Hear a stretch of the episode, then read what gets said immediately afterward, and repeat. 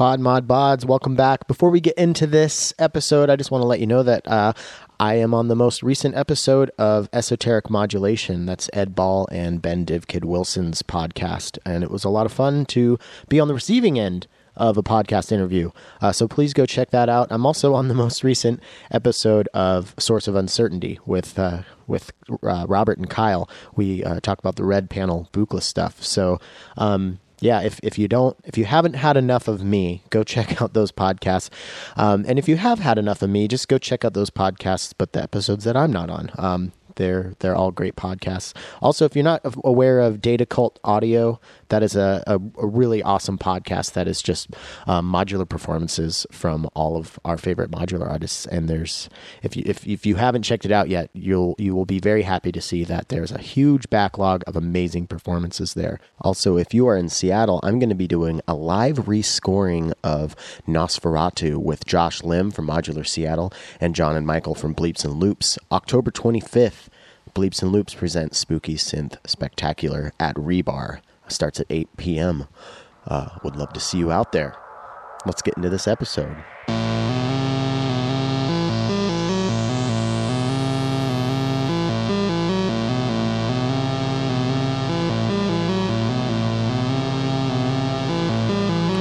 This is the sixth time I've tried to record this intro. It's very hard. I want to get through everything. I want to tell you guys everything, all my highlights, and all the cool people I met. But if I did that, it would take a, a whole hour. And I don't think anybody wants to listen to that. So I'm just going to rattle off some of my highlights and just kind of give you my velocity experience. And uh, we'll see if I can do that in under 10 minutes. And then we'll get into this pod mod live panel with Baseck, Bana Haffar, and Annie, and DivKid. And if you went back two years and told me that I'd have all those people on a live uh, uh, panel in here in Seattle, I wouldn't have believed you. Uh, it's pretty amazing. Before I get into recapping my experience, I, I just want to I want to give the most seriously hefty and heartfelt shout outs to uh, Modular Seattle and Patchworks. Bradley Millington and Josh Lim, Cindy Reichel, and Tom Butcher all made this happen, um, along with about 150 different volunteers. Can you believe that? So many people came out and and helped make this possible, and it was a lot of the manufacturers and performers said it was uh, it was the most efficiently ran and well-oiled machine thing they've ever been a part of. Um, so that's just a testament to all the hard work that everybody did. Um, and I don't want to call anybody out any more than anyone else, but Bradley Millington really, really was kind of the the, the, the godfather of it all. He's he's great at planning, and he really made this happen. And he's he's taking some well-deserved uh, R&R time right now. Um, so yeah, Bradley, if you're listening to this, huge shout out to you. Thank you for making it all happen. Josh Lim, also so much work. He's also taken some much needed R&R. Uh, his wife Taylor, I want to give a special shout out to her because she was in the the artist check-in slash merch room for about 16 hours, and she was so helpful and had like just such an enthusiastic attitude, and she really she really made things happen. Uh, Hannah and Ray from Patchworks really they're always they're always hustling and, and doing and doing good work. Um, I unfortunately couldn't see a lot of the stuff that happened during the day because I was in the trade uh, the trade show room, so I missed all the talks. But luckily, they're all available on uh, YouTube or at VelocitySeattle.com. So the entire event, all the performances, everything, including this podcast you're about to listen to, there's video of it. Um, so yeah, go check that out. You could spend you could spend a lot of time catching up on it. Yeah, and a lot of that video was was uh, shot and and you know kind of controlled by Justin Benjamin, who he runs the uh, uh, the Discord server here in in Seattle. It's kind of there's everything Seattle modular community. There's there's a Discord server uh, revolving around that. Even one around Pod Podmod, which I don't really know how to use Discord, but if you guys want to get on there and chat with each other, it's it's there. So thank you, Justin, for that. Um, also, this the I don't I don't know her name. I didn't get a chance to meet her because it was all hustle and bustle. But the the woman who ran sound for the the the talks and the live Podmod panel was absolutely like on top of her game. Was amazing. We had we had five uh, wireless mics that all died during during the panel, and she was uh, she was back and forth between the sound booth and up to the stage to replace mics. We had to share them every once in a while, but she was so good about getting us mics that worked as they kind of died as they dropped off like flies. Um, that it doesn't really affect the the show too much. So um, huge huge thanks to her. Um, so yeah, Velocity. While it was only a one day event, was really close to a two week uh, journey for me and a lot of the people here in Seattle. Uh, ben Divkid Wilson was here for two weeks. We had Eli from Mystic Circuits as a house guest for three nights. And I tell you what, you couldn't ask for a better house guest and a better hang. Eli is just so so chill and so fun. Um, and it was nice that Hannah got to meet him for the first time. And yeah, we just had a whole lot of fun with him. Um, but yeah, it kind of all started with Ben coming into town. Uh, Div Kid, we did the the Pod Mod Guide to Western Washington, which I kind of told you about a few weeks ago, and uh, there there will be a video of that uh, coming up somewhat soon. So what really kicked it off was um, two days before Velocity, there was a, ch- a quad performance at the uh, Good Shepherd Chapel. Um, here in Seattle, and it was basically just a repeat of the Lucio Lights show. It was the same lineup uh, that we had. Uh, we had an, an, episode a few weeks back with the guys who put that on, um, and it was a fundraiser, and it was really cool. But uh, Ben Div Kid Wilson did a surprise ambient set, which pretty much rocked everybody's socks, and uh, we talk about that a little bit in the uh, the live panel. Um, but it was really cool just to see all all the all the amazing performers back at it and doing amazing sets. Um, if you get a chance to come to Seattle, I highly recommend you do that on like a modular nights or modular on the spot weekend or something. Bleeps and loops. So many events that happen. Probably a good chance that if you're coming to Seattle, something's going on. A lot of amazing performers here. So the fourth, the day before Velocity, we picked up Eli from Mystic Circuits at the airport, and then uh, him, my wife Hannah, Eric and Sarah from Schlappi Engineering, Abe from AI, and Brandon from Mordax. We all went out and got uh, some tacos and some beers, and we went to this barcade called Add-a-Ball, and we played a bunch of old school games. And uh, it was really cool to be able to hang out with, uh, you know, three of my favorite people from the scene, four of my favorite people, Eric and Sarah, and uh, Eli and Abe, who I've all met before and had great hangs with. Um, it was cool to be with them all at once, and then to add Brandon from Mordax to the the mix. I'd never met or talked to him. Such a cool guy. It was so much fun to be able to get to know him. It turns out we went to the same uh, university in Ellensburg, Central Washington University. Not at the same time, but I did live in Ellensburg at the same time. So it's weird to think that we were living in the same town, the same small town at the same time, like 10 years ago. But that's beside the point. Uh, hopefully, getting him on the show soon. So we ultimately took it pretty easy on Friday night because Eli and I had to both be to the venue by 9 a.m. for the trade show. Eli obviously had a uh, Mystic Circuits booth, and then I helped out Lenny and Clarissa from After Later Audio show off their Heritage line, which is a uh, a new a new line of uh, original designs they're putting out. It's an oscillator, a filter, and an envelope, which all have some really cool features, but I'll be telling you guys about those in the future. They're not quite released yet. I also popped over to the recovery booth and uh, helped Greg out a little bit, showing people. Uh, I actually didn't really work with the modules too much. I was showing people the pedals because uh, I just that's what really kind of got me into all of this was was the recovery pedals, and uh, I just I love playing guitar through them, and so it was fun to be able to uh, to show people some of my favorite pedals and get them uh, you know excited about that. Um, it was it was amazing to look around that room and just you know hey, there's Josh from Malekko. Oh, hey, there's uh, there's Dan Green from 4MS. Oh, there's Thomas Fang from 4MS. Oh, Scott from Industrial Music Electronics is over here. Uh, holy shit, Div Kid's walking around shooting videos of everybody. The WMD guys are there. Mitch from Empress was there. Um, it was it was so cool to meet all these people in, in person, and, and I'm leaving some people out. I know. I, I it's just like I said, it would, it would, be an hour to go through all of this. Um, so yeah, we, we did all we did all the uh, the trade show stuff. Got to meet um, Todd Barton in person, which was so cool. He's such a nice I mean, it, it, when he walked in, you could tell like everybody's kind of walking around. Oh my God, Todd Barton's here! And then you know Nathan Moody shows up, and Bana Haffar and Baseck show up, and uh, Austin Cairns, aka R Beny, shows up, and then all these, all the, all of our favorite people from Portland are up there. Um, it, was it was amazing. It was really hard to try to talk to everybody. So you know you'd have little five minute conversations here and there bouncing around, but there was just a just the level of enthusiasm and just that that that community love was just it was palpable. Um, so there was an hour break in between the trade show and all of the performances, and during that break, uh, Eli, myself, Hannah, and Greg and Zara from Recovery, we went over to this um, this place that has this uh, it's a vegan burger, fries, and a beer for ten bucks. So she, we all went over there and had a nice dinner, and it was it was really cool to get to spend some time with Greg and Zara. They're they're close friends of Hannah and ours, and, and to have Eli be there, um, have a nice meal, and uh, yeah, and then get back for the for the the live performances, which were all so. I mean, I didn't see them all, but everyone that I saw was amazing. Um, they were all overlapping, so it was kind of hard to. Uh, you know, bounce back and forth between everybody, but um,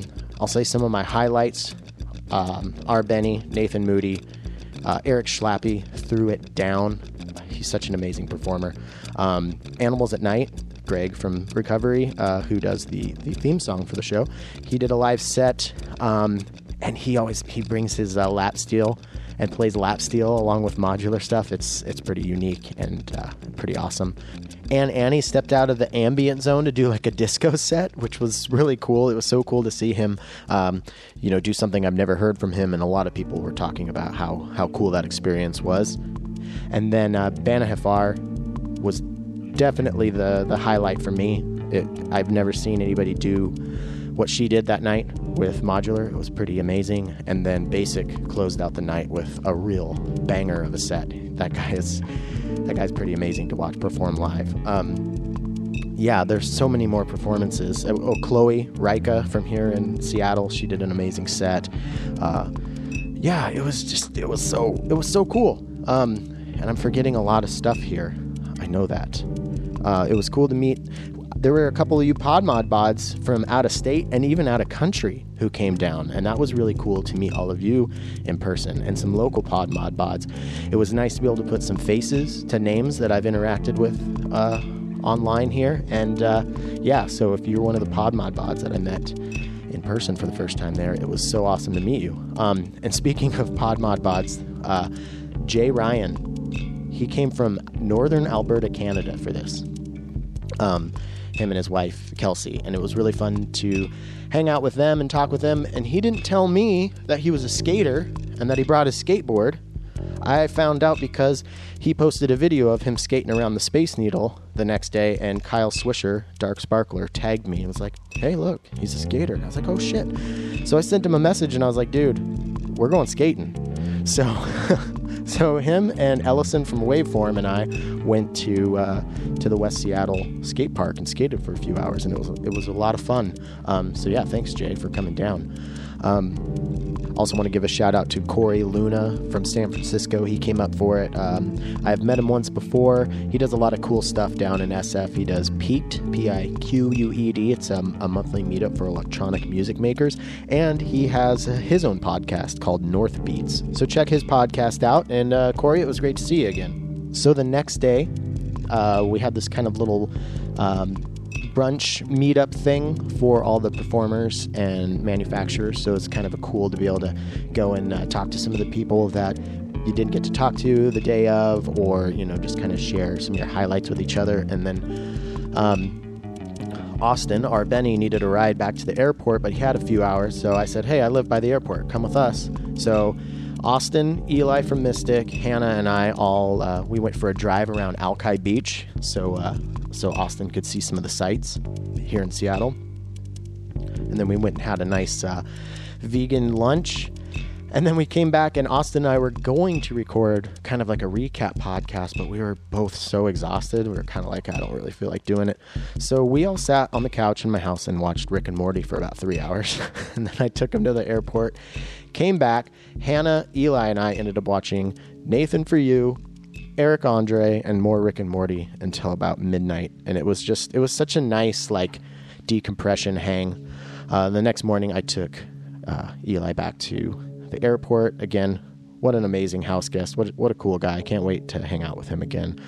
Um, yeah, I think that almost covers it. Oh, I got to meet up with uh, Nathan Moody a few days after Velocity to have like a nice one-on-one chat. We hung out for about an hour and a half, and it was just so cool to be able to spend some one-on-one time with somebody that I've, you know, ultimately really only talked to once on the show, and then we've emailed a lot. Um, but it, it was great to just have a nice chat with him, and then to close out the whole Velocity experience, uh, Ben Wilson, Div Kid, uh, Kyle and Robert from Source of Uncertainty podcast and I, we all went out to dinner. Kyle made me drink. We were at this weird like tiki bar thing. Kyle made me drink this thing called the Zombie. It was a giant rum drink that was just gross, but I drank it because uh, I'm a good sport. And uh, after that, came back to the house with Ben because I was going to give him a ride to the airport the next day. We crashed, woke up the next morning, and shot a bunch of video. And um, it was so cool. I've always said to have, you know, the experience of watching someone else patch on your system is a really good learning experience for you to, you know, kind of think outside of the box and uh, refresh the way you think about synthesizing on your own system. And when that person is DivKid, it's it's pretty amazing. It's kind of a humble brag, but it was uh, it was so cool. We were sitting here for hours just patching stuff. Did some patch challenges. There'll be video of that on his page soon. Um, but after I dropped him off, I just came right back to the house and I ended up making this patch. And it was unlike anything I've ever made as far as like the technique. And it, it was, I don't know, was, I was just kind of like rejuvenated and, and inspired. Uh, and that, the video of that is actually on uh, YouTube or on the Patreon page if you want to check that out. Um, so I think that pretty much covers my velocity recap. Um, thank you for dealing with a 15 minute intro. Uh, I just I had a lot to say about it. Obviously, um, anybody that I forgot to mention and thank, um, thank you. It was it was an overwhelming day. Uh, yeah, and one more time, Bradley Millington, Josh Lim, Cindy Reichel, and Tom Butcher. Thank you all for making this happen, and uh, I hope we can do it again next year.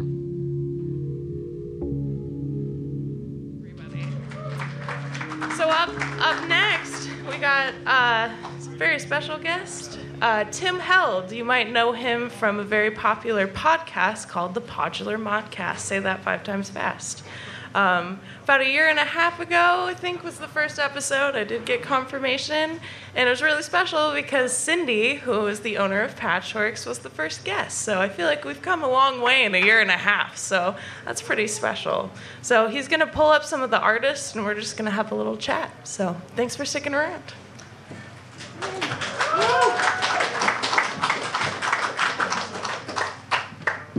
How's it going, guys? Before we start, I have two things I want to say. I demand that R. Beny and Ann Annie start a super group called R. Annie. Who's with me? Okay. and secondly, I just want to thank everybody who's made this possible. This is, uh, it's been a real dream come true. Uh, it's, uh, yeah, blown my mind how many people are out here in the support of the community. So, yeah, one more time for uh, Modular Seattle and Patchworks and everybody helping out. And now, without further ado, I'm running out of things to say because I make up everything I say every day as I go. Um, I'm going to bring up Ben Divkid Wilson, all the way from England. You want me here? I think I don't know. Do you want to do you want to bookend them, make them feel trapped? So how you doing, Ben? Good. Um, I want to say I don't want to hijack the thing, but a really quick thank you. Um, when I started making videos five, six years ago, it was purely to document this awesome little weird thing that was going on. No one was really doing it. There were a handful of videos. There weren't any podcasts. The podcast I did was never actually a podcast, stupidly. Um, Tim's taken the. It worked out for me. Yeah, you're flying you. the flag for the podcast. um, and it's developed into this. And these little scenes are emerging around the world, and having people as kind of forward thinking and as supportive as people involved with Velocity willing to get people in, to help me get out here to come and cover the event. Tim and Hannah for setting up the little div den that I slept in the other night. Um, it's an amazing thing, and it shouldn't be kind of missed. Or this scene's really emerging in Seattle. It's bubbling over way more than certainly the UK, I, I think. And it feels like everyone's mobile and ready to go and support each other way more than kind of anywhere else I've been for modular. So don't kind of skip on what you've got here. It feels like a really special thing with people such as Tim at the, at the forefront. Well, and yeah, it just makes us really, really good to have someone like yourself come out and be so supportive. So that was uh, um, the PA, PA system was telling me to stop the self congratulations. So, should we bring up our guests? We should. So, I'm really, really excited to bring up three amazing guests, and I'm sure you all know them by name. Um, we've got Bana Haffar, Baseck, and Ann Annie.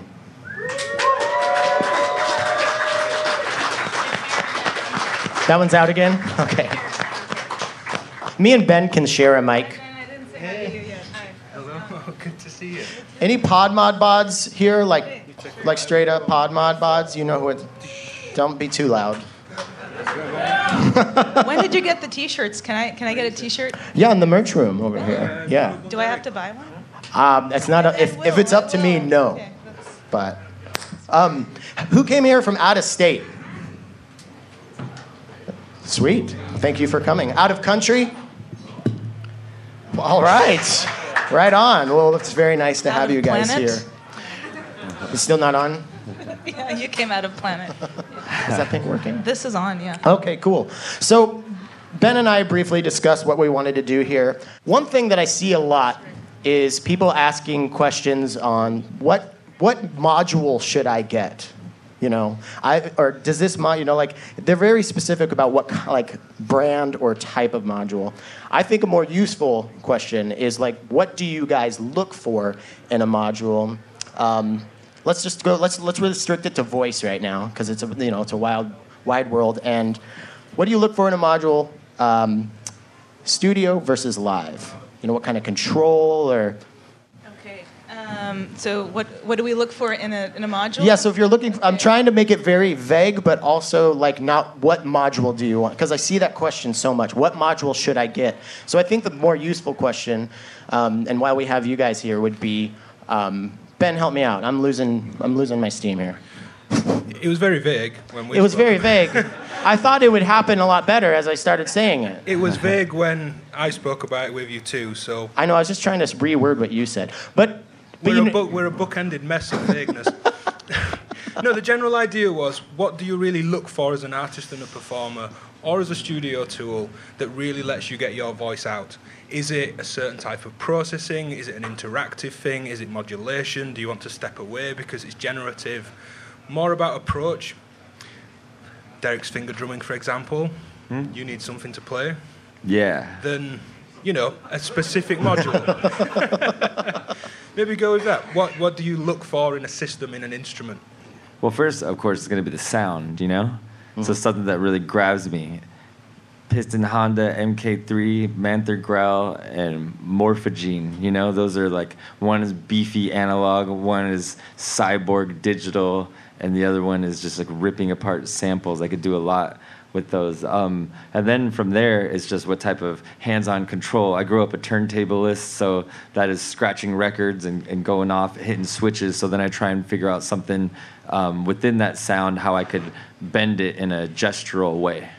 Um, I don't know. I think for me, my uh, that's that's a difficult question because it's kind of a shifting target, and Mm-hmm. it kind of really depends on what I'm doing. Um, I also haven't bought anything new, maybe in about two years or something. I, I, I don't really buy Mm-hmm. stuff. Um, I'm just trying to use use what I have, and uh, but I think now, like in this particular moment in time, I am gravitating towards the morphogene a lot because it's. Uh, kind of allowing me to make all my sounds using as many modules as I need, um, and then when it comes to performing live, I can just focus on um, on on really like listening to the patch versus being kind of in my head and really focusing on making sounds from scratch and kind of running it. It uh, just allow it it frees me up to listen more. If that makes sense. It does, yeah. But it, it is a shifting target. I mean that Mhm. that that changes every every couple of months. Okay. Yeah. Yeah, so I, I just buy whatever module is like on the cloud market, basically whatever's the most popular. No, just kidding. Um, I don't. It, it's really it's kind of. I'm super impulsive, and I'll see something and I'll be like, okay, this looks sick. No idea what it does. I'm gonna listen to it and then probably still enjoy it, even if it's terrible. Um, so it's it's really for me, it's like there's no rhyme or reason to it. It's like generally it's based upon sound, um, and like more of a i always go for modules that have more of a performance aspect to them because i like to play i like to interact with the instrument uh, i really like to even if i'm recording have the feeling of okay i'm playing live like this is a performance like i'm going to do everything live. There's no like multi-tracking there's no any of that. It's all just like what is live what's right there. And i really like one knob per function and very simple. Just not like yeah. Menu diving stuff i it's like nah. I, I can do that on my computer. I don't need to do that. My brain is already too overwhelmed. Yeah Good answers. Um, well, yeah, it's just like it's so weird to see. uh, Like, when people get enthusiastic about this, there's like this. Um, there's almost like a collector's aspect to it when you first get in it, and there's like a fever pitch to it, you know. So like, I think a lot of people end up getting too big of a system too fast, and this is another general question, but I'd be interested to see all the different answers. Is like, what is the perfect size system for a live performance for you guys? Again, a shifting target, Yeah. but uh, no, totally. When I first started, I got way too much stuff. I also had more money then, but Mm. uh, and I don't anymore. So my system is shrinking because I'm selling shit also. Mm. but um, it really, uh, yeah, I think now I'm kind of moving towards a smaller a smaller system. So I just use two two rows. Um, also for practicality's sake, if you're traveling and touring with like a big, Mm-hmm. you know, like those old enclaves or four rows, like good luck running Yeah. to train stations with those things. So also just just for my back's sake, Uh-huh. I've kind of pared it down to just the make noise uh, CV bus case, and two rows is is plenty. And you know, as you uh, as you shrink your system, you you start patching and more creative and. Um, uh, you just become like pickier with the with the with the modules and um, It forces you get to, to get to know it more. I think. I think I I had 12U for a while, like you know, a year into being you know into modular, and I found myself not being able to make anything that I really liked, and I I, I would get kind of stressed out, even like at my kitchen table, making something that was just for me. I'd find myself kind of being like, I have no idea what to do.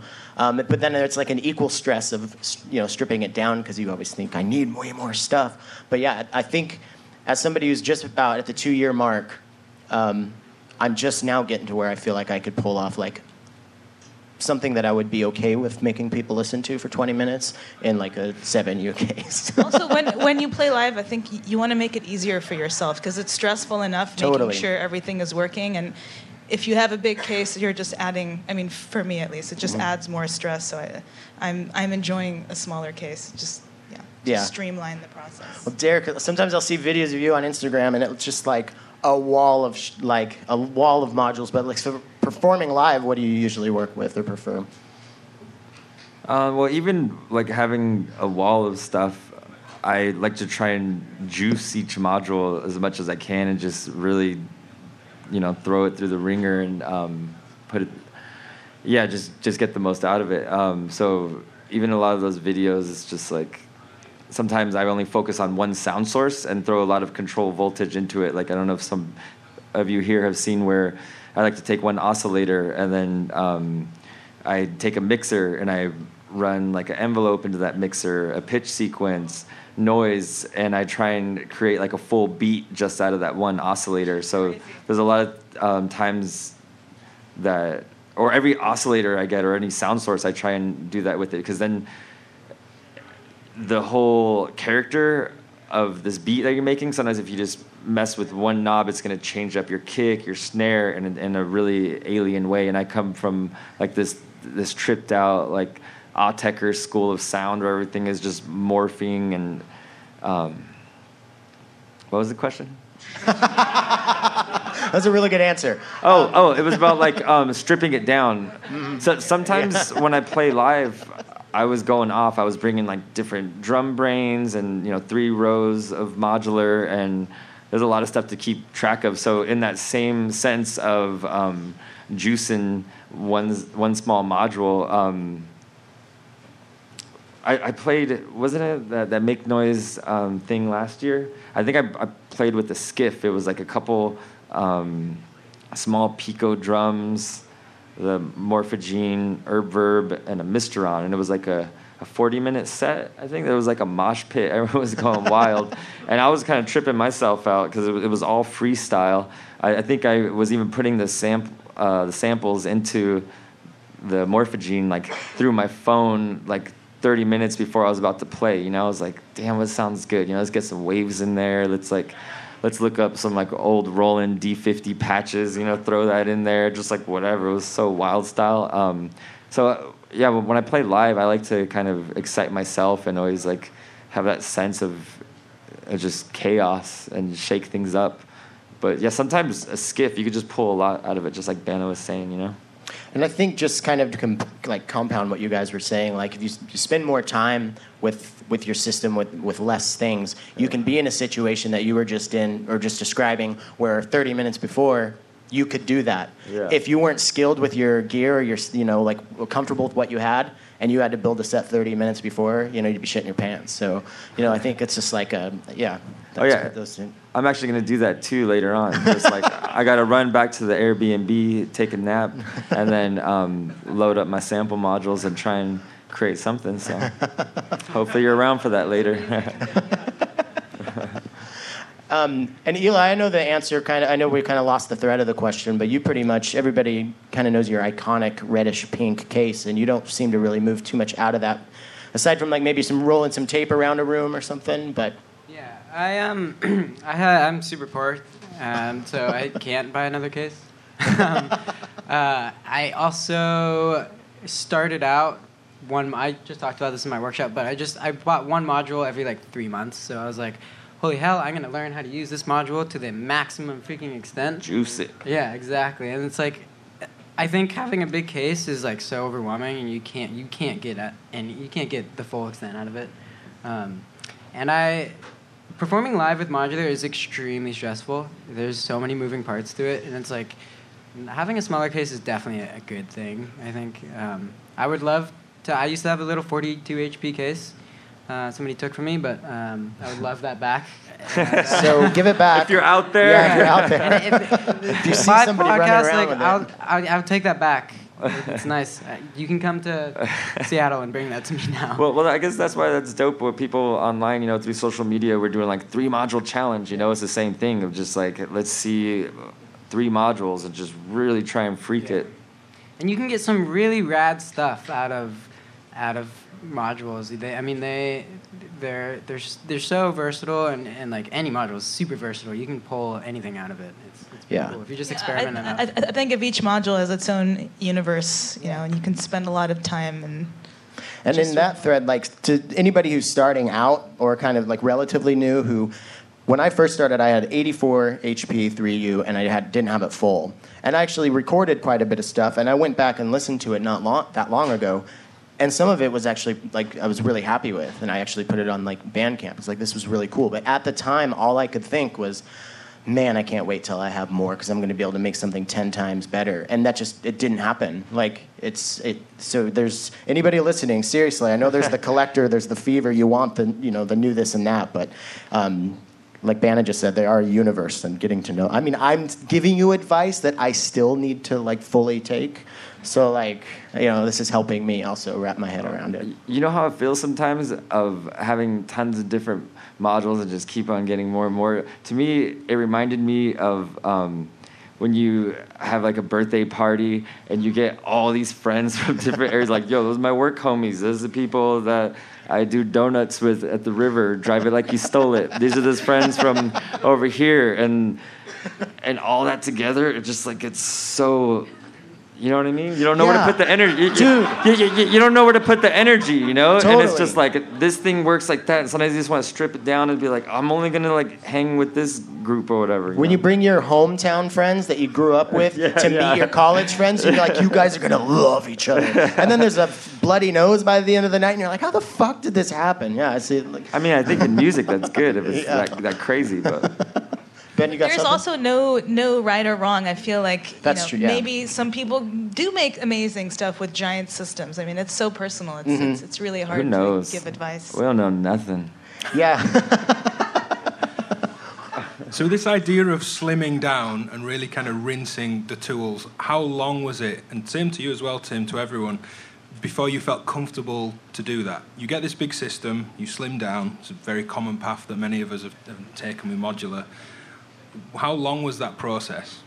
It's a question I get a lot that people say, Yeah, I get it. I'm trying to do this thing with a small case and it's just not gelling. How much time and energy do you put into really learning that instrument? It's been two years for me. Like right now, marks like almost exactly two years I've been doing it, and I'm just feeling comfortable. Like I said, if I had to play a set tonight with my seven UKs, if I had a couple hours, I feel like I could do it and, and feel pretty good about what I was going to play. And the reason I ask is, I think there's an illusion with modular because it instantly kind of sounds good. It only takes a few cables, and you're like, "Fuck, this is it." But it's not. But that doesn't last very long. And you pick up another instrument. Some instruments take ages to get a single sounding good note. And I think there's an illusion with modular because it gives us this awesome sound so easily sometimes. Mm-hmm. We're kind of mystified by the idea that we're there. And I think people, myself included, you butt up against these walls you can't move past. So it'd be good to go down the line and, yeah, how long and how much time do you put into really learning these things? Or how long did it take until you felt comfortable to just put a new module in and really dive in? Yeah, I, I think it's hard to quantify that. It's, uh, I mean, I've playing, I've been playing modular for just over four years now, and and I still don't really feel comfortable with the instrument. It's, it's, uh, no, really. I mean, it's, uh, you know, I've, um, whenever I think I'm comfortable with it, you know, it kind of kicks my ass again. I'm like, oh, okay, never mind. And I mean, I, I try and dedicate as much time as I as I can because there's so many there's so many options and so many permutations of a patch and combinations of things that it's i mean it's totally infinite and also you know it also depends on what you're kind of ingesting outside of music and that affects uh, for me that affects my perception of the instrument and it's i don't know it's it's it's really hard to quantify but And is that endless learning half of the appeal? It kind of is for Yeah, me. The fact I keep coming up against these walls, I never feel like I've nailed it. And it and it and it never ends and it never will end and and that's not the point yeah Yeah, same question to yourselves. Sometimes I just want to stop learning. You know what I mean? It's like because like a, gu- a guitar player, every time you know you don't need to buy another guitar and learn how to use it every single time. So everybody here is all nuts. No, straight up. You're like, hey, I got a sampler, but like, I gotta learn how to use this sampler. And um, no, that is super fun. I feel like actually uh, modular like expanded my brain tons. You know, like I'm, I never went to school really and um, didn't do homework. All that stuff gave me crazy anxiety. I never um, like reading manuals at first. I was like, damn, I can't do this modular stuff. This is so wacky. You want me to just kick it here and read for like half a day and figure this thing out? Nah, this is not for me at all. but you know, within that, um, then I have a piece and I want to go dig. Uh, I want to dig deeper into it, and I'm just like, all right, I, there's something in there, and I know I could uncover more magic, and that just um, got the brain working in a way that it just felt like my brain capacity. You know, it was like a lot of the old stuff. Okay, this is kind of funny. I always like prided myself on having a really good memory. Like I can remember everyone's name, you know, people that I met from shows like 15 years ago and stuff. And I feel like Modular did like this defragging where like where a lot of the old stuff was just like boom, we're making room now for just like all this information of all these crazy little mini computers that you have everywhere, you know? Because this stuff is intense. It does rewire your brain. Like It the whole does, it reason I wanted to get into it was to basically just build samples to cut up in my DAW, and I just Yeah, then haven't two years got later, to what's that. up? Yeah, exactly. I don't exactly. I don't do that, so it, it totally it totally shakes it up. Eli, did you have anything to add on that front? Yeah, definitely. On along the lines of, of what Derek was saying, um, I my brain is like in 90 million places at once, and like modular kind of actually like complements that a lot because it's literally 90 things happening at once, going two million miles an hour, and you can't keep up with it. And like, I thrive in that situation where I'm like, oh my god, I'm about to fuck up, and it's like this constant like you're standing on a knife, and you're just like, woo, okay, fuck this. Um, but it's like it's super exciting. It's kind of scary. Um, and it's like it breeds for me it breeds creativity to the maximum extent when my brain is like hardly able to keep up with what i'm actually doing and it's like oh this is sick like Mm-hmm. i don't know what's going on either which is super cool and half the time i'm like yep no idea what happened there but i dig that it's pretty cool It's so yeah. It's, sorry, go ahead. I was gonna say, don't like you all think that it made you think in ways different that you could process information different. So if you're talking to someone that does a completely different art form, like since we're patching, we're like this goes here, then it goes there, just like the critical way of thinking that this goes to the next thing. I was like talking to some scientists on the plane about some experiments, and like my brain was like, okay, then what happens next? What happens next? And I feel like years ago that would have never happened. Yeah, you know? But now our like- brains are just working a million miles per hour. You know that. It's very order of operations. Yeah. So like you can break things down, like you were just saying, like whatever it is. I feel like being into modular will train your brain to just kind of break. Okay, what is this process, and what is the order that you know of, of the different things that go into it? So Also, there's there's the practice of listening. Yeah. You know, kind of like what Derek said. Like at a point, you want to just put put put the manual down and put a certain side of your brain down and just kind of focus on focus on the sound Mm-hmm. and, and and like learn how to listen to the patch. Oh wait, that one cut. uh oh. Yeah. Hello. Flip it. just learn how to listen to the patch and i find that the bigger the system the less i'm able to listen because i'm so focused on just running the patch so like the practice of listening is just as important as learning the gear um, and that's ongoing i think for all of us. Well, I guess like I'm just gonna go off if y'all let me, but which, which is the thing of like talking about how I didn't get down with school or anything, which events like this they feel so beautiful because all the minds in here that just have so many ideas and so many thoughts that when you talk to a lot of the engineers here, they're just like, yeah, whatever. We didn't go to school either, but they're so interested in something about the sound or the way the electronics work that this just fueled us like to all be here in this room. You know, um, I think it's great going to these types of events where I talk to a lot of people that make the stuff that, that I think is super dope. And just like how did you get into this? And they're like well I went to a rave. And then like I heard this sound that just really caught me. And basically I just been like chasing that sound. And here I am someone that never went to school. They're like now I'm making this instrument you know? And I'm trying to get that sound from that specific thing. And that's just the way this stuff makes your it expands, you know, your knowledge of, of what you want. And that's kind of the same thing. Like I didn't want to read that manual, but okay, I read it and I really dove in, and that's probably how they felt. Like they didn't really want to have to make an instrument, but but something just called them, you know. That, Hello. Um, I think the batteries are dying. Yeah. Um, wireless technology, 2019. It is I, Abe from AI Synthesis. Baxter Kitty and I have hijacked this podcast. I have all the power. I can doodle on my roads or send you secret details, which I will do now. I want to tell you about the AIO8 Matrix Mixer, available at AISynthesis.com and other fine retailers. Feed effects into themselves to create drones.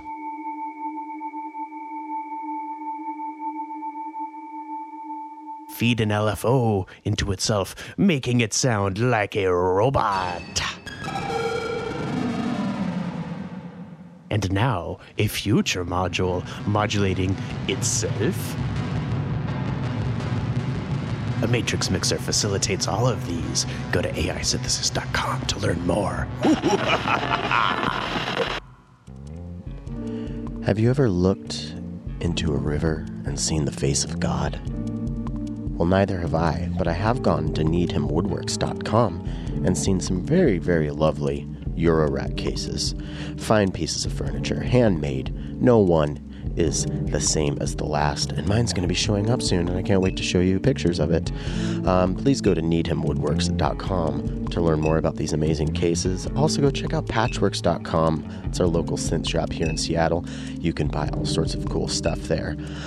Um, P A T C H W E R K S dot com. Also, this song that you hear playing, you've probably heard it a few times in the last few weeks. I've been using it a lot for ads and stuff.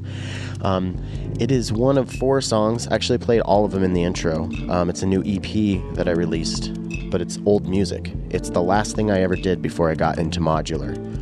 Um, and because my first actual modular album is going to be coming out in uh, a few weeks to a month, uh, I figured it'd be k- kind of cool to release my uh, the last thing I did before I got into it. So please go to uh, podularmodcast.bandcamp.com to uh, check it out.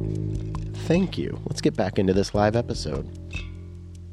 Well, I think you know you, something that I've I've I've picked up. I've talked to a lot of people over the last year and a half, a lot of makers, and I've been one of the biggest surprises I've found is how many didn't go to school for electrical engineering. There are a lot who did, but I think it's that blend, like having a lot of like electrical engineers who know their shit and how to write, you know, and then people who are just kind of like they started just hacking stuff and they figured it out. I think that is maybe why there's such um, a wide palette of stuff to use out there in the world of manufacturers and this different stuff you can use. I think at some point you just need to let go. It's not a question. And Yeah. we probably don't help feeding the kind of the continual learning thing. I'm, I'm very much about that a lot of the time. But it's like you you learn a certain amount, and you just got to try and express yourself at some point. You know, we probably all grew up, you know, guitar players. I was certainly one of those guitar players, just so focused in technique. I didn't do anything for a long time.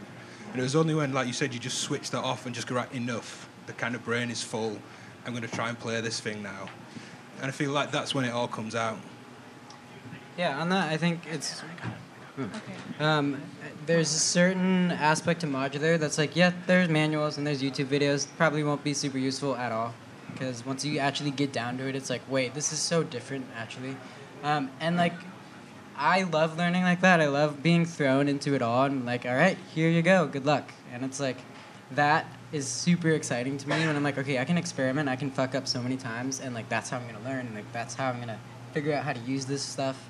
And like, even going, looking at somebody else's rack, sometimes I'll be like, I feel like I'm learning modular all over again. This is ridiculous. And it's, but it, it breeds this limitation. I mean, the classic saying, limitation breeds creativity. And it's a huge limitation not to have any, like, standards, I guess, or like written stuff about it. It's like, no, just do whatever you're going to do. You know, some along the lines of that, something I, I learned recently is um, if you have somebody else patch your system, you'll learn so much about your system if you just watch them do it. It's, it's really weird. You wouldn't think it would be that useful, but I'll just make. I'll just do a kick drum on anyone's system. I'm like, damn, this system's amazing. Poof, Gabber kick. That's all you need. That's all you need. Ben, did you have uh, anything that you wanted to add you, to your own question that you asked us? Because you, Ben played a set the other night that he pulled so many sounds and so many different vignettes out of you know a relatively small case. Um, me and Michael from Bleeps and Loops were sitting there looking at each other like, another one? How the hell is he pulling another one out? And then my wife, who doesn't play synth at all, she leans over to us, kind of like, you, you guys, you dummies. He's just using a couple at a time, and we're like, oh. She called it. she totally. Called it. Good job, Hannah.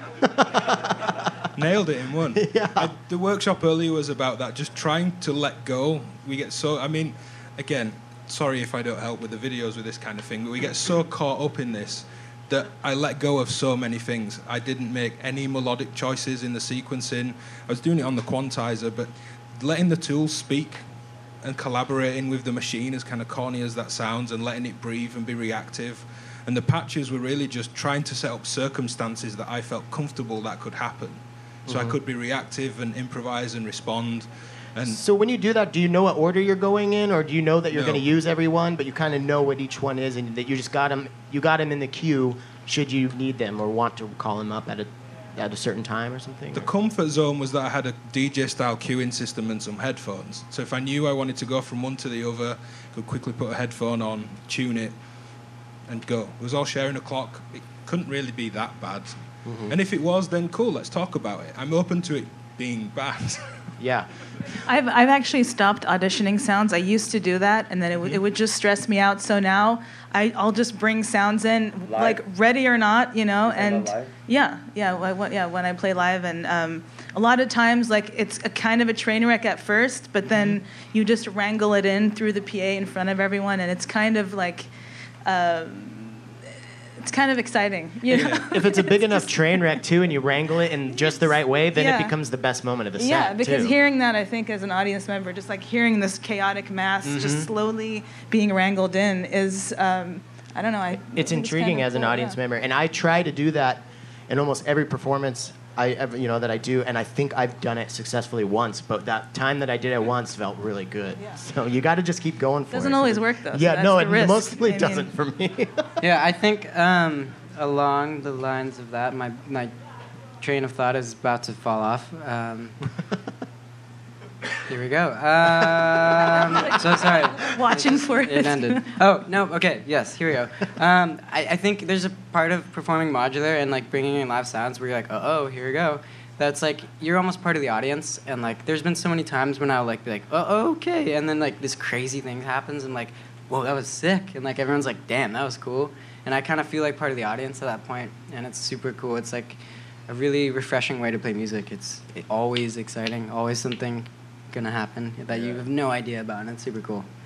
You're just on the on the on the precipice of a train wreck. Yeah. That- That's how I Yeah, get down too. That's why we keep doing it. I always just flow, and I'm like, damn, that's annoying. You think that's annoying? I think it's annoying too. damn, that feels better because it's all just frequency. You know, that one's piercing you. Then you tone it. Then you go low, and it's a big system. It's like, vroom, and you're like, all right, that feels good. So, Well, and that's yeah, and, and kind of go back to what Bana was just talking about of like wrangling in a train wreck. If you that builds tension too. So if you can build something for like if you can just make it to where about two seconds before somebody was gonna walk out the room and then turn it into something cool, then then you bring them right back in. get there. out of here. All Come back. Still Get out of listening. here. my excuse for the queuing and call it an excuse, you can call me on it, and maybe not daring enough, was that of long effects trail. So we spoke about, and again in the workshop earlier, this huge effects trail was the instrument, and I felt like, and maybe it's not daring enough as an artist that. I do something wrong, it's going to last for minutes. Like, I can't go, because it's going to keep going for a damn long time. And that's why it was there. But I think it's like, you know, you learn the case, you learn the instrument off, just feel artistically comfortable, not necessarily manual learning, that that could probably disappear. Yeah, that sounds stressful. I don't want that long of effects. Chill. I, don't- I, can, I couldn't handle that uh, stress. Um, so, another generic question. I'm kind of doing generic questions on purpose, though, um, because I think the point. Alright, on purpose. Well, I think it's useful. I think it is useful to show that even when you have, because you guys are all like everybody sans me on stage is very well known for how well that you know they well they can perform live and, and just perform on this instrument. And I always see so many general questions, and like Bana has said to every question, it's it's all a moving target, you know, and it's all like. Um, I was gonna try and end on this point. I just buried the lead. So let me. After I told you I didn't want to, uh, that I think uh, general questions are useless. Let me ask you one. Um, effects versus control voltage. What is, or like, yeah, just control. What do you, what do you get more use out of in a live set? Like, what do you, do you lean on one more than the other, or is this again a moving target? Effects versus modulation sources. Yeah, modulation sources. Yeah, like to like to just to give character. How much like I. I found when I first started, I leaned really heavily and still do to an extent on delay and reverb, Yeah. and I would I wouldn't have like I would be. I feel like if you if I take the the delay and reverb out of my my case, then what I usually make doesn't sound as good. It's not something that I'd want to present. So is there, like when you're building a when you're building a patch, i- are the, the effects kind of like at the end, or are you using them to kind of go for the sound that you're looking for? Um, again, it depends on the patch, but um, something that Derek taught me is like, you know, drive it like you stole it kind of thing, and I'm I'm trying to like embody that, so and and be very bold with my use of effects. So you know, um, I'll kind of put them in in different points in the patch, and I don't know, effects over modulation sources. I, I mean, I use them both Right, equally, yeah, yeah. in different ways, but. Um, I guess I'm I'm I'm trying to be more like bold with my use of effects. Okay. Instead of just like just keeping a reverb on indefinitely, like with one setting, like kind of like using it as a as a rhythmic effect in time, or doing very extreme kind of ducking, or you know. Yeah. How about you guys with that awesome generic question? Sorry. I, a lot of times I just use my effects like it's an instrument, um, and just to mess like with my perception. I think in the audience, like I take a reverb that could get really metallic, and you know, for some reason, every time I talk about playing live, it's all about like I get comfortable, then I want to just smash that. It's like make something that you're feeling good with, smash it, and just like keep doing that over and over. So with reverb, of course, like reverb is. Um, like mimicking, you know, the room. Um, so I, I like, you know, pulling reverbs in just like crazy ways. You know, like you're feeling like you're out in space, then like boom, you're back here again, and just I just yeah, I, I use the effects in wild ways. Yeah. I don't really know. just and also just randomize everything. Put like one random module, mult it, throw it to everything. And sometimes you could just hit that and just freak out the whole system and bring it back. Mm-hmm. I don't have a random module in this case. This is Really? the first time ever. I think I forgot actually, which is I don't I don't have a stepped random. Shit, I just I just thought about it. we need somebody find her a Wogglebug, please. Eli, how about you? Um, I accidentally one time broke my effect chain, and all of it went from wet to dry in zero seconds. and I was like, "Oh, wait, that was actually sick. I really like that." Um, so now I kind of use effects similar as like extreme effects, and it's like also I don't, and I like lean on it when I'm like, "Uh oh, what am, where am I going with this?"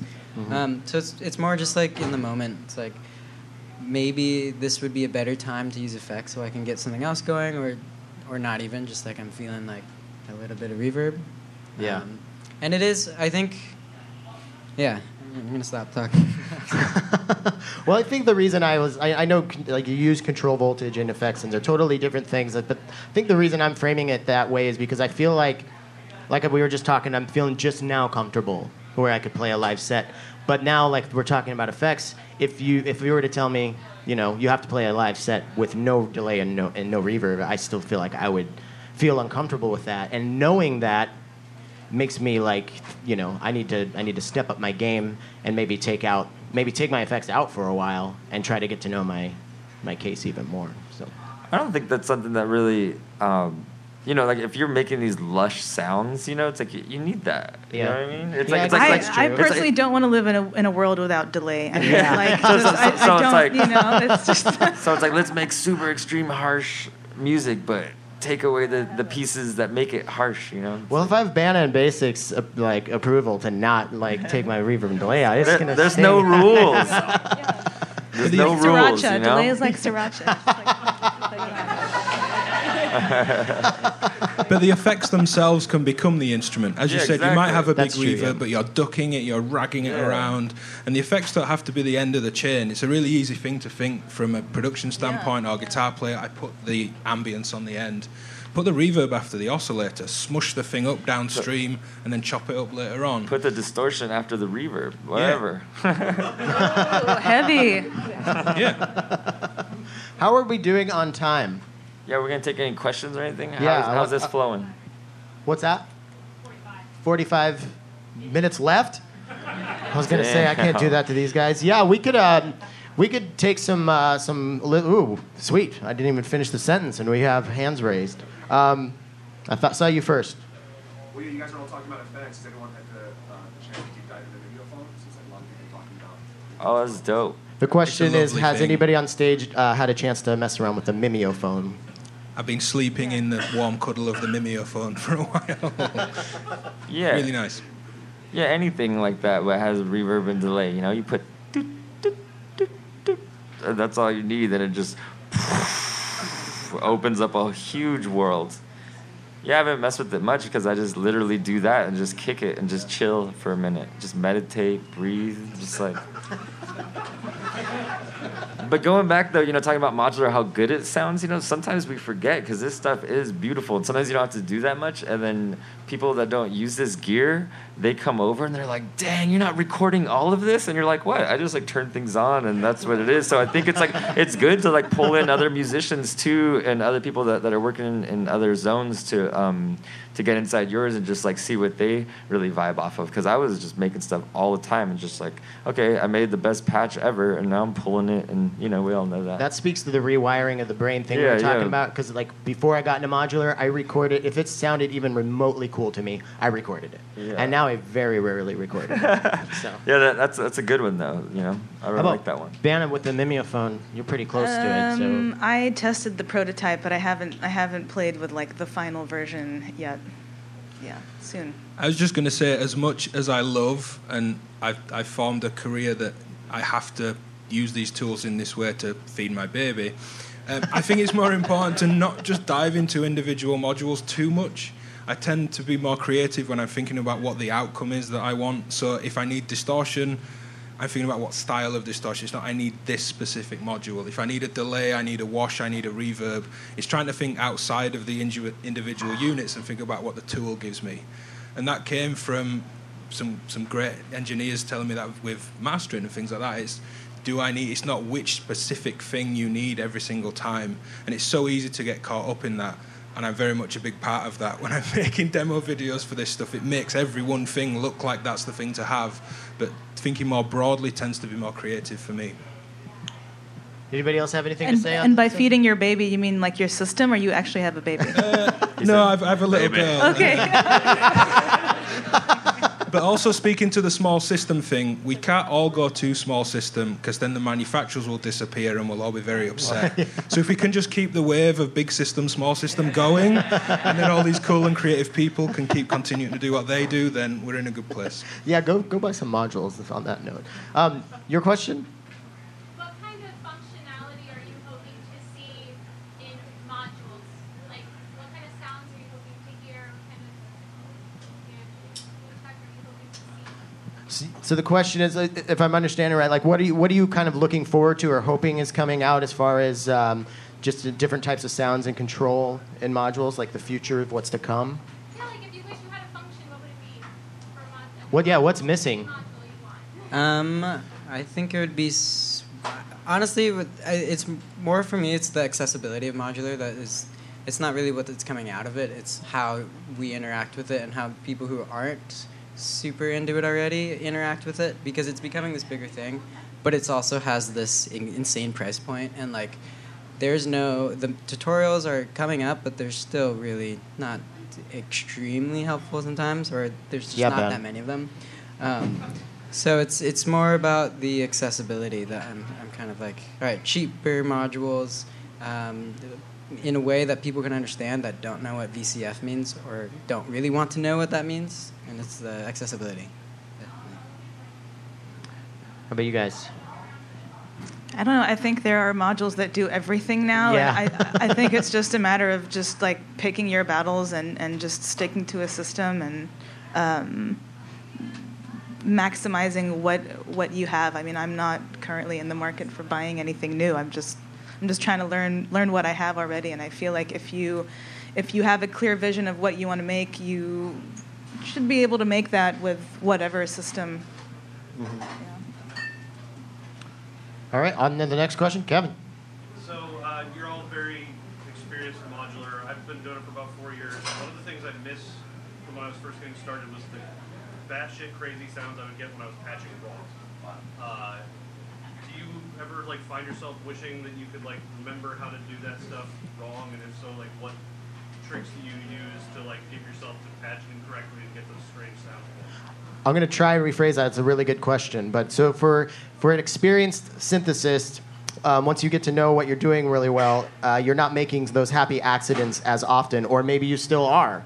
Um, and sometimes those happy accidents are, you know, some of the best shit that you ever make. So how do you find yourself um, breathing, you know, like new life into to your, your your actual technique of synthesis? Is that good, Ken? Yeah. He's a writer. I'm not, so it would be much better from him. just um, put audio rate into everything. yes. um, well, one of them pretty is those good. Yeah. things. Right answer. One of those is those things like that. You know, I you find yourself you grab your favorite sequencer and you start patching the voice. One of the ways is just to like literally shake that out and be like, all right, I'm about to start right now, and I'm literally gonna shake that out and just like just start staring at the pieces and just being like looking at every individual piece and just looking at it in a different way. I think that's all it is for me. And um, sometimes I make music that that's that's really sometimes that's really crazy, but um, but but, but the, the, the, the thing is though, I always start boxing myself with tempos and stuff. Like a lot of times because I'm used to this DJ background where you keep things the same tempo, and I'm just like, damn, I, I have to get more clock dividers and more sequencers. That way, I could just trip that up and just start smashing everything. Because even though the sounds are nuts, everything is still like on this four four grid, you know. So to me, I, I always find ways of um, using like yeah audio rate clocks and just like yeah just just mentally just walking up and saying this is my intention i'm gonna shake out the old right now you know Trying to break stuff helps. Generally, I mean, the, the worst blowing a module is never blowing the, the full thing in terms of blowing it up, a capacitor pops or whatever it does. Most companies are super helpful. So yeah, patching outputs to out, see what happens. I mean, I'm not trying to encourage you to really try and break it, but anytime something comes to me to test, I'm trying to break it so that the customers don't break it when it becomes a commercial thing. So audio rate everything, stepped random everything, put ranges into inputs that aren't expected, and just use things for their non-intended purpose. Clock sequences at audio rates and draw your waveforms with sliders. Use all the audio rate sources as modulators. Try and force your mm-hmm. envelopes to oscillate. Just yeah, If- try, if it's try and a push things. if it's a drum module or something, a lot of people think, oh, that just has a trigger input. You know, try running audio into that input, and yeah, you get wild stuff. It's a really simple answer. What I try to do, and it's, you know, 50 50 on whether or not it works. But if I, uh, sometimes it's a pain in the ass, but I'll just take everything out of my case and just try to arrange it in a different way because you start That's to think of it too. in a certain like order. And then if you totally shake that up, it, it, it's kind of like daunting at first to get back into it. You're like, what the fuck is this? And it's like, it's the same thing that I've been using for a month, but I, I don't agree with that You personally because I because I tried rearranging my case Uh-huh. thinking that I would patch differently, but I still found a way to make the same patch, even though it was like you know like the VCA was way on the other Mm-hmm. side from the oscillator, and it was just like I still Mm-hmm. snap back. But I, I think for me. Um, stepping away from the system and getting inspiration from something completely different helps like something Uh, different, like like a book or like a TV show or going for or a walk like a or just like a different process. system. like or- I've been studying weaving right now, so that you know I kind of stepped away from the modular for a couple of months, like studying like weaving techniques and patterns, and that's kind of changed the way that I'm thinking about my system, and um, I've kind of allowed myself to go back and patch kind of simpler rhythms and explore more like basic processes to really understand them like things that i just kind of like blew past when i first started because i just wanted to make all the sounds and use all the effects and so um, i think drawing inspiration from completely different processes yeah, I think that's really useful. a couple of quick ones. Patch the system while it's turned off. Yeah. I've and you might still times, fall. yeah. You might still fall into this, right? Sequencer, oscillator, filter. You might still think that way. You might not. And also having a patch that you've either turned off or you come back to, or you're still working on, unpatch it in a way that you didn't patch it in the first place. So rather than trying to track backwards, start yanking cables out. There might be one cool thing that you just land in this new place when you're not, you know, you're not using your favorite modulation trick. Or you're not using a quantized voltage, and you always do. And this is why we flew him out from the UK. For shit like that, just dropping truth bombs. But one of the things actually. Um, wait, you, you want to still go on that? the, the patching it when it comes off uh, comes from having a kid. A lot of people, I don't want to get into that too much, but people say, oh, you can't let her up near the modular. Let her run free. It's great. Nothing's going to break. You can resolder a jack socket. It doesn't matter. She's happy patching with the system off. I don't mind. I always turn it on and see what happens. And then I find myself like, damn, she's, she's nailed this. and there's, there's one thing that just, of course, completely unintentional. And I turn it on and she doesn't like it, but I'm like, yeah, man, this is, the, this is it. so just, yeah, patch blinds, close your eyes, plug stuff in, um, as much as you can force yourself to do it. Eli, did you have anything to add to that? Um, I like to smoke about three joints and uh, get ridiculously high, and then I'm looking at my system like, okay, this doesn't look the same. Um, it's also after like like the next day, I'll like leave it patch and I'll turn it on and like not really remember what the fuck I did, and I'm like, okay, wait, actually, I wouldn't have done this, or like maybe I did this by accident, and it's super cool, and I kind of dig that. Um, yeah, and I, patching blind is a really really great thing. Um, also, I have noticed that I can patch blind and pretty much make the like patch the exact same way as if I don't patch blind, almost better because I'm not getting distracted by things. And it's just like, oh wait, I know the f- workflow of this. It's just like plugging in cables essentially and then putting in sequences. So. Nice. Well, I think we're about out of time. We're wrapping up. Um, if does anybody have, do anybody on stage have anything they want to shout from the modular mountaintops before we get off stage? Not to put you on the spot or anything.